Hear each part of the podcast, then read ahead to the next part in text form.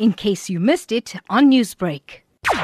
So of course, it's still early on. We're still going to get a lot of results that are coming in. But the, with the regions and the big regions that we are expecting, we're expecting them as they come in to make a huge difference in the vote of the African National Congress. So yeah, we are very excited. Now, some analysts did say that there was a lot of infighting within the ANC that could have affected results at the polls. Do you believe this is the case? Not at all. Look, we, we had challenges as the ANC and something we can't run away from particularly in the province. Uh, from 2015, we had our own issues, our own internal issues, our own battles in terms of leadership. But as soon as 2018 took over, beginning of the year, we all came together and decided that it is not in the interest of the African National Congress. And when you look at the campaign that we have ran in the province since July 2018, you will realize that we had worked together as all groups, as or well, as all comrades who have different perspectives. So no, we do not believe that the, the different views that were there in the ANC are going to play a role, or even a divisive role for that matter, because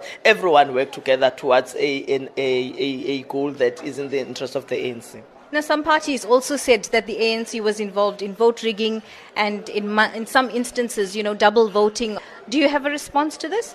It's difficult when parties that are themselves uh, accused of, of double voting, are themselves accused of rigging, are saying the ANC has done the same. Standing here today, I can tell you that in Ward 4, in, uh, in, in Big 5 Hlabisa, a councillor of the IFP was caught red handed with two people who were coming to vote for the second time. And the case has been officially opened, and two people have been arrested. Now, that is an IFP, not the African National Congress.